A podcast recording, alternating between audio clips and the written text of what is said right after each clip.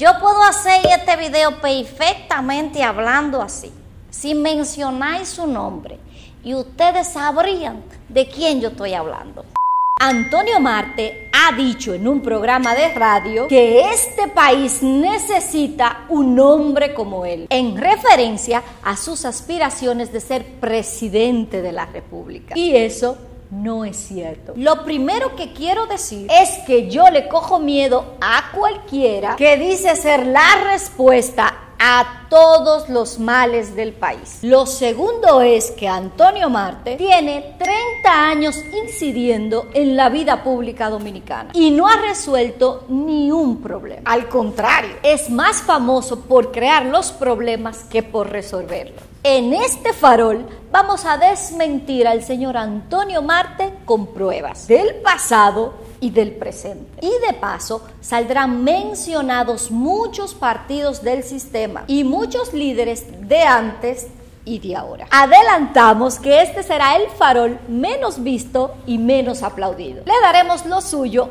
a los del PLD, a los de la Fuerza del Pueblo, a los reformistas y a los del PRM. Sabemos que nos criticarán y se quejarán. Háganlo, que aquí los esperaremos y los recibiremos. Uno a uno como caballeros o a todos juntos como malandrines. ¿Y por qué yo tengo que estar citando a Balaguer en este farol? Del tiro hasta nos estamos contradiciendo. Antonio Marte es el senador de la provincia Santiago Rodríguez y desde hace muchos años ha sido uno de los hombres más poderosos del país por su control de Conatra. Con su puesto sindicato debería ser llamada empresa de transporte público. Su poder radica en que controla la mayoría de las rutas que comunican a las provincias del país. Este hombre tiene tanto poder que Luis Abinader nombró al secretario general de Conatra como director del Intran, el instituto que pone las normas del tránsito público en el país. ¿Ustedes recuerdan el lío con Uber y los choferes de la zona turística? Pues de esa Conatra hablamos. Es la misma Conatra que impidió hace algunos años que Caribe Tour hiciera la ruta de Higüey Santo Domingo. Y cuando decimos que impidió, no estamos hablando de que lo hicieron con oraciones o con caminatas hasta la Basílica de Higüey. Fue a pedradas y tiros que lo hicieron. Así fue construyendo su poder hasta lograr el sueño de la mayoría de los dominicanos. Meterse a político. O al menos relacionarse con ellos. En el gobierno de Hipólito se armó un programa con transportistas públicos llamado Plan Renove, de renovación vehicular, que buscaba sacar las chatarras de las calles y poner a correr a vehículos nuevos. De lejos se veía que eso iba a terminar mal, pero según el PPH todo estaba muy bonito hasta que se comenzó a investigar. Resulta que unas 3.335 unidades fueron repartidas violando todos los procedimientos legales. Se las entregaron a familiares, amigos, se quedaron con ellas. En total, el Estado estimó que le habían robado con unos 1.800 millones de pesos. Y usted no tiene que ser adivino para intuir que Antonio Marte estuvo metido en ese lío. Correcto estuvo metido hasta lo hondo. El caso lo llevaron a la justicia y tanto él como otros transportistas y funcionarios fueron hallados culpables. Dentro de ese grupo estaba Blas Peralta, hoy condenado a 30 años por asesinato. También estaba Pedro Franco Badía, quien era secretario administrativo de la presidencia, Gervasio de la Rosa o Alfredo Pulinario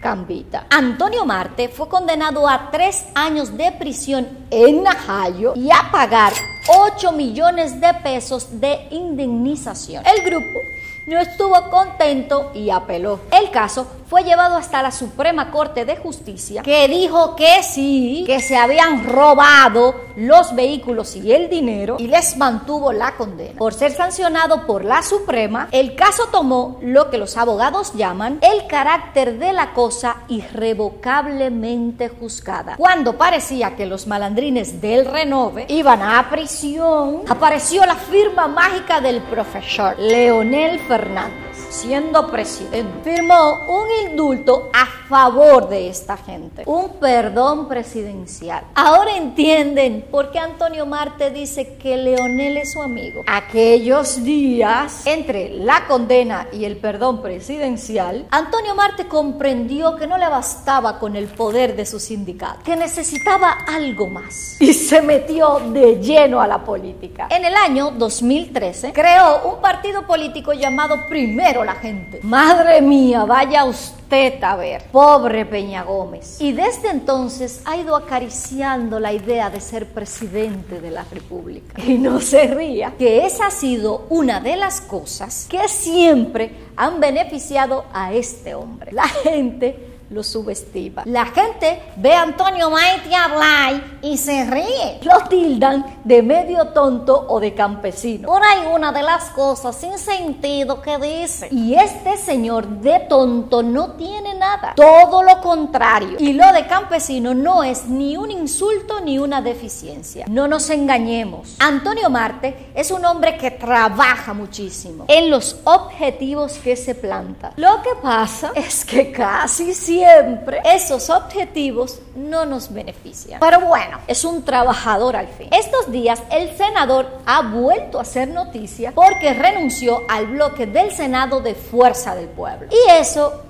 es curioso, porque el senador dice que nunca perteneció a la fuerza del pueblo. Y entonces, ¿cómo se puede renunciar de donde usted nunca perteneció? Pero también dice que quien lo inscribió como candidato fue el Partido Reformista, que otros 13 partidos fueron a tocarle las puertas de su casa para que por favor sea candidato senatorial. O sea, 14 partidos en total. El punto es que el senador dice que renunció para dedicarse a su partido y hacerlo crecer. Pero de paso le pidió al presidente del Senado crear un nuevo bloque con todos los beneficios de los partidos grandes. Para que tengan una idea, el bloque del PRM en el Senado maneja un presupuesto mensual de un millón de pesos con 30 empleados. El del PLD tiene 47 empleados con una nómina de 963 mil pesos mensuales. Y el de la Fuerza del Pueblo tiene 22 empleados con una nómina de 535 mil pesos mensuales. ¿Y en qué gastan todos esos cuartos?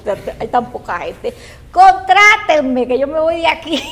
Lo que en realidad quiere Antonio Marte es un bloque grande, donde solo estaría él con todos esos millones para chupar. Mejor no, para seguir chupando. ¡Oh! Pero amaneció. Antonio Marte también es uno de los senadores que recibe el barrilito. Son 619 mil pesos mensuales que le dan. Y también es el mismo personaje que le dijo a sus colegas que quien no quisiera el dinero del barrilito se lo podía dar a él, que él lo recibía y lo administraba, que en su provincia había mucha gente pobre que lo necesitaban. Desde ya, el hombre ha dicho que no descarta una alianza con ningún partido político, ni siquiera con el PLD. O sea, él no tiene un partido político reconocido y ya quiere negociar. Y para colmo de los males, cuando se le pregunta cuál sería su principal aporte al país, en el hipotético e improbable caso de que llegue a la presidencia de la República, este señor dice que aquí hay delincuencia porque no hay empleos. Pero señor senador, usted tenía un muy buen empleo en Conatra y aún así se metió a la corrupción del plan Renove. Ah, senador por cierto. Muy bueno el casabe con coco que nos envió en Navidad. Estaba delicioso. Cuando pueda, mande más.